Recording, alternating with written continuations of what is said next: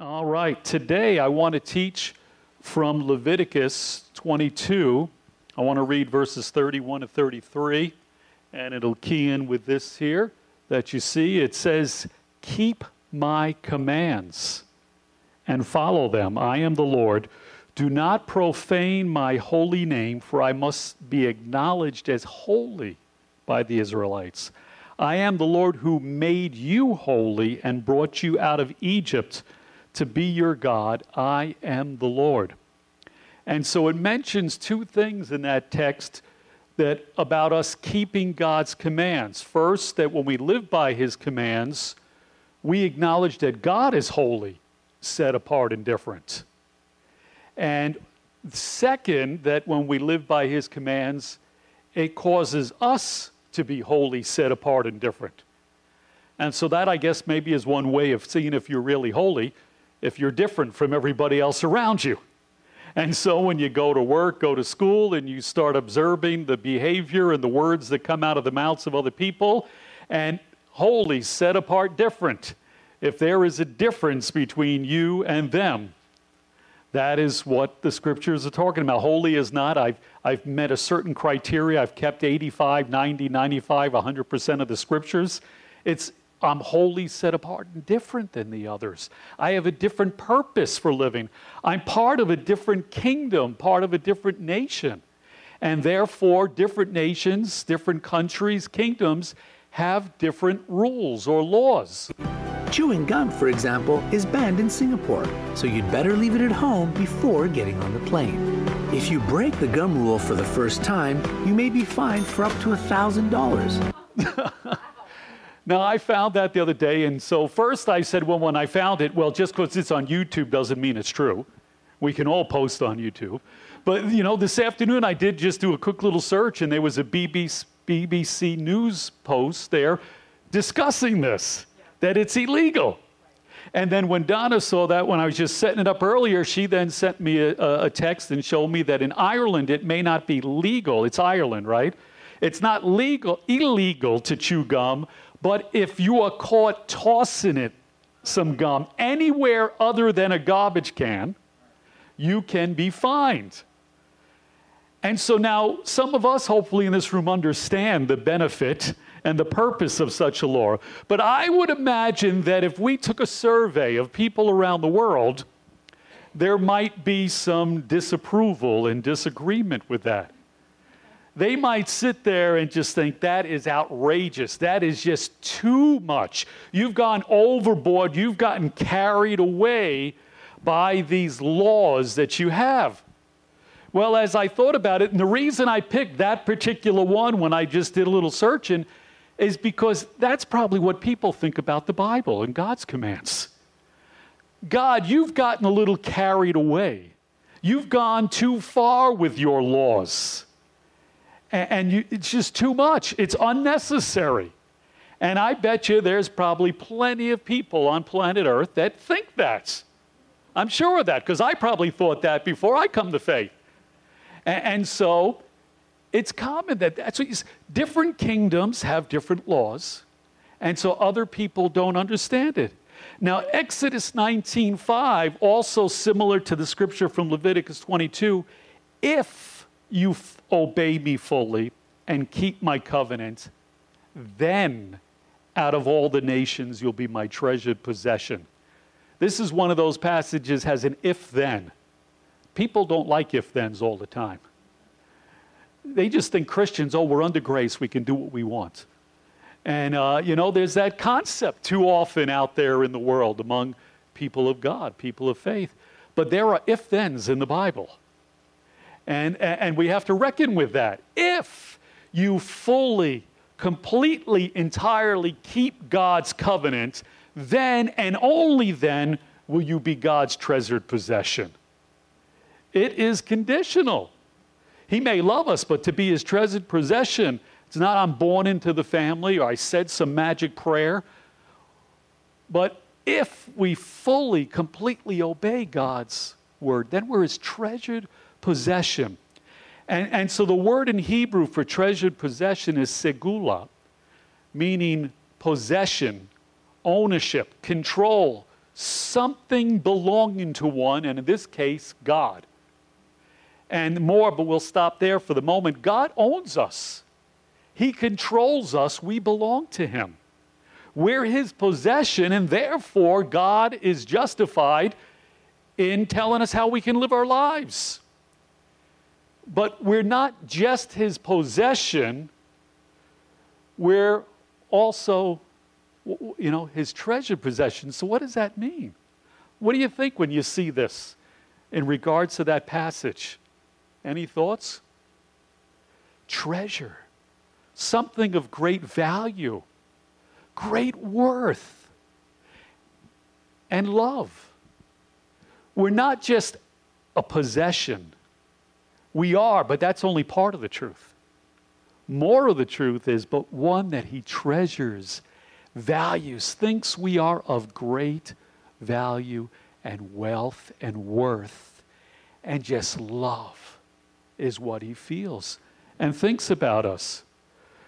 But as well, that word segula also triggered me to find and think of these pictures. Now, when you look at this picture, what do you think? Any thoughts?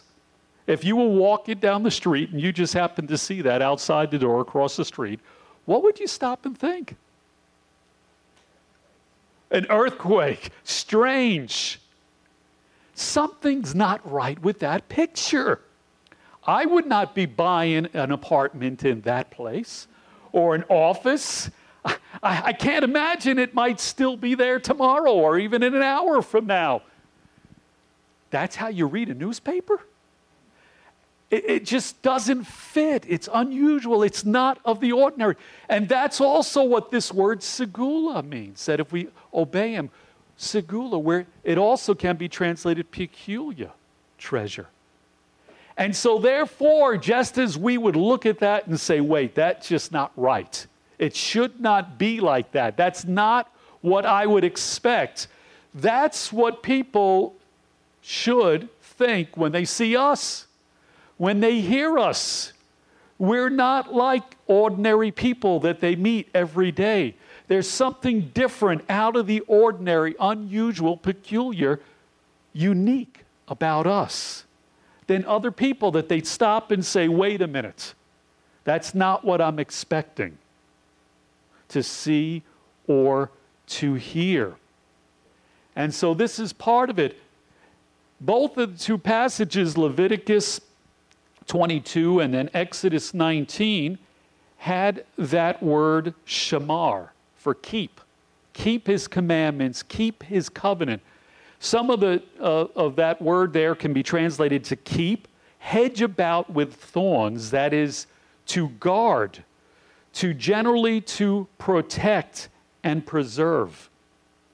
The theological word book of the Old Testament said the basic idea of this root word shamar to exercise great care over it. Be careful to do it. Caref- perform carefully God's statutes and ordinance. And so my mind grabbed hold of the word careful. Looking that up in a thesaurus, it gave words like vigilant, watchful. We got to keep our eyes open, be alert, thorough, meticulous, and precise. We've got to be careful and vigilant so that we don't neglect God's Bible or His commands. Because otherwise, what might happen to our Bibles? What's that little cloud coming up off of that Bible? Dust. If we surveyed the world today, we might find a few dusty Bibles.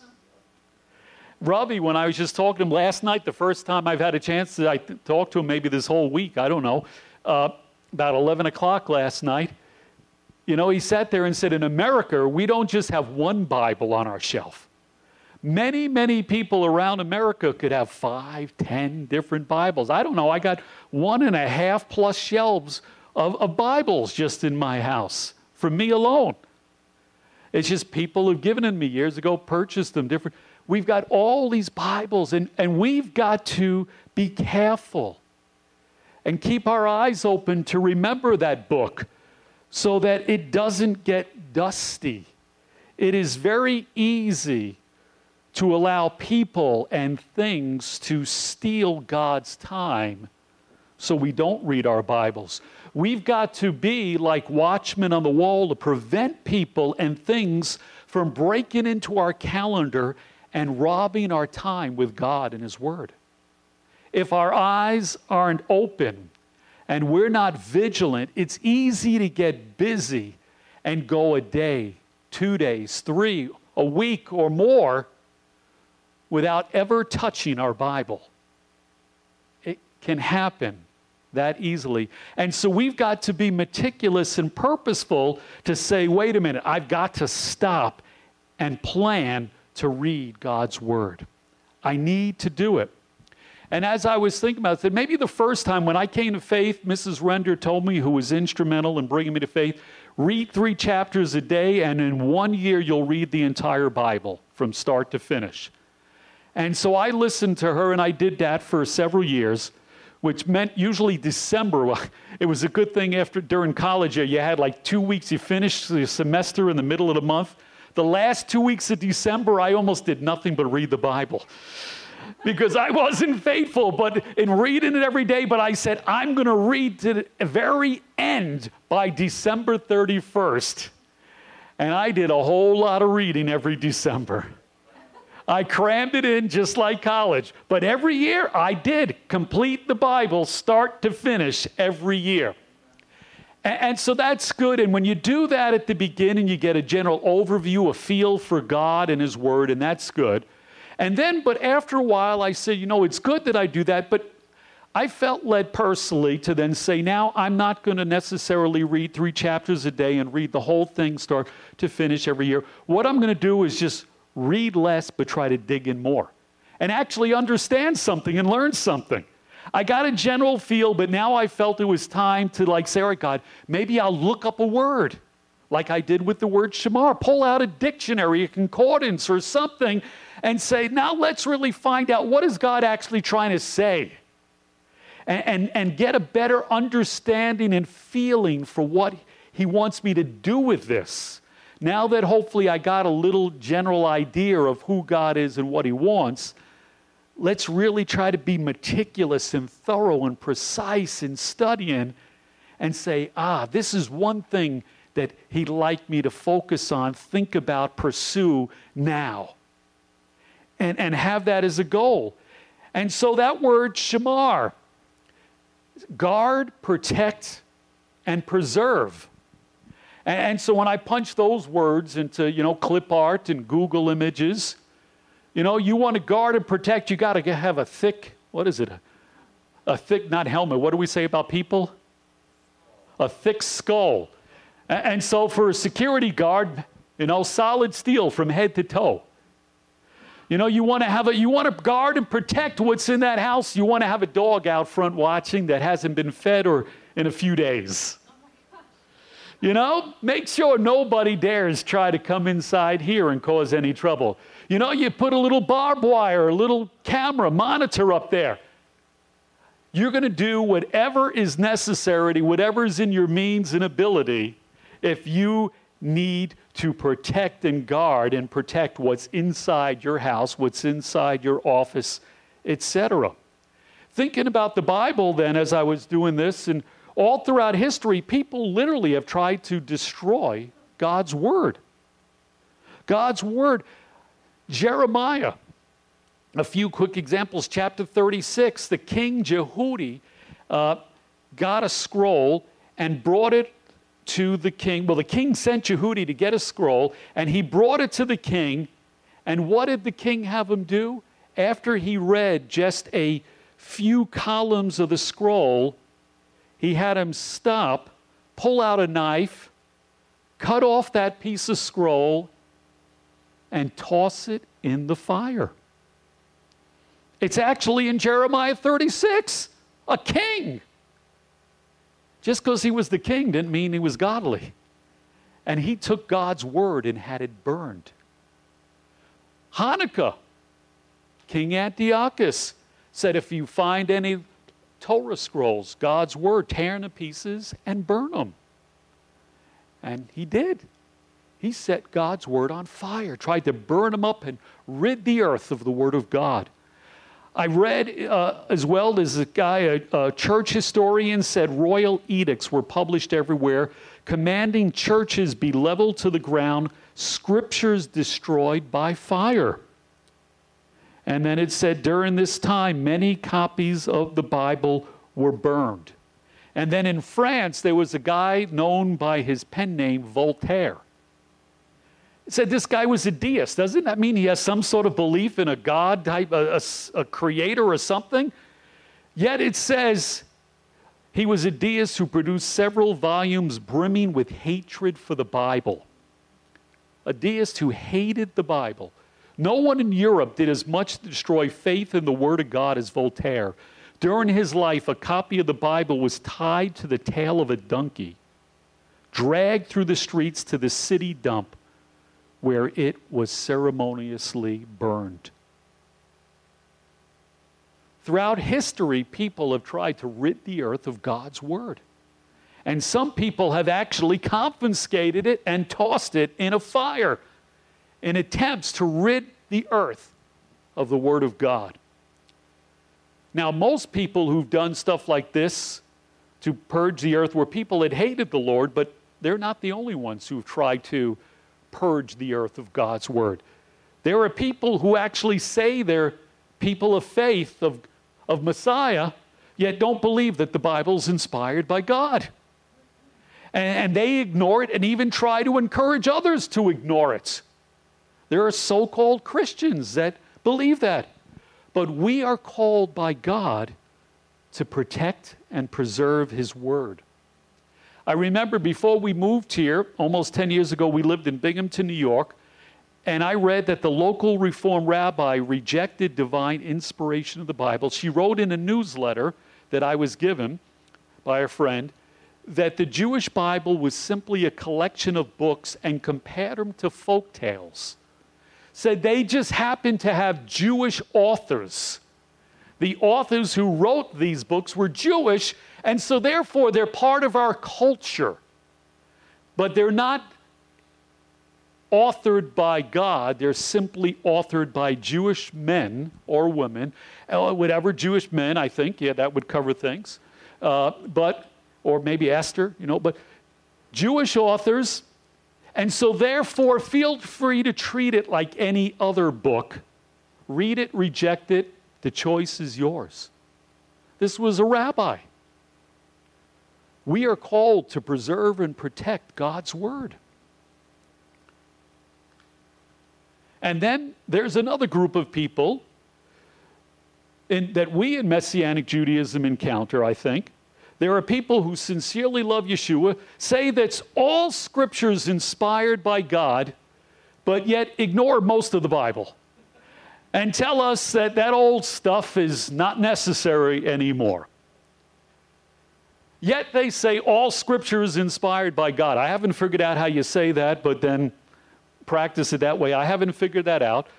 And as I was preparing for this message, I sensed the Lord say that we also must protect God's commands from their attack, from people's attack, and preserve all of God's word until heaven and earth pass away. And, and so that's something that we need to do. Because remember here what? It says in the Bible, the Lord never changes. He is the same yesterday, today, and forever. So, whatever Yeshua said 5,000 years ago is the same thing he's capable of saying today, and the same thing he's capable of saying 5,000 years from now in the future. He's the same. Not only that, but Yeshua, who rose from the grave three days after dying, he is the same God who met with Moses at Mount Sinai and gave him the commandments. He's one of the same. And so the Torah is Yeshua's Torah, it's his word. Paul tells us all scriptures inspired by God. It's useful, profitable for teaching, correcting, rebuking, training us in righteousness so we might be thoroughly equipped for every good work. There's value in every word found in the books from Genesis to Revelation. All scripture goes from tree to tree to tree. From the tree found in the Garden of Eden to the tree that Yeshua died on, until the tree of life that is once again made accessible in the end times. I need an artist to come up with a one nicely there. From tree to tree to tree, Genesis to Revelation, beginning to end. And so while we work to protect and preserve all of God's word, though, one thing though, we need to remember the church is not our enemy. I get out there and, and speak places, and I meet people that are growing up Christian, become messianic, and they criticize the church day and night. We cannot criticize our brothers and sisters. We cannot criticize our Christians. We need to cause them to covet God's commands. We got no business criticizing other people. All of us have limited minds and have wrong doctrine. There, but for the grace of God. So we need to remember that we cannot criticize. And I see that rampant in, in messianic type circles. Now, we need to protect and preserve God's word. When Ron Leaf and I were in Israel a few years ago, I'm pretty sure that's the guy we saw. For thousands of years, Jewish trained scholars have been writing the Torah word for word, letter for letter. Why? To protect and preserve the word. To make sure that every word, every letter in that Torah scroll right there is the same words and same letters it's always said. And not only that, but you can go to places and just dig in and study. I mean, here these guys are, they're just digging in, looking at that. They're looking with their eyes. What does it say? I've got to see it with my eyes. And they're discussing and t- digging in. They want to learn from one another. We're going to protect and preserve God's word. We've got to get into it and, and not just read it and gather information, but we can use different ways of studying to really figure out what does it mean and what is it telling us about how we are to live our life?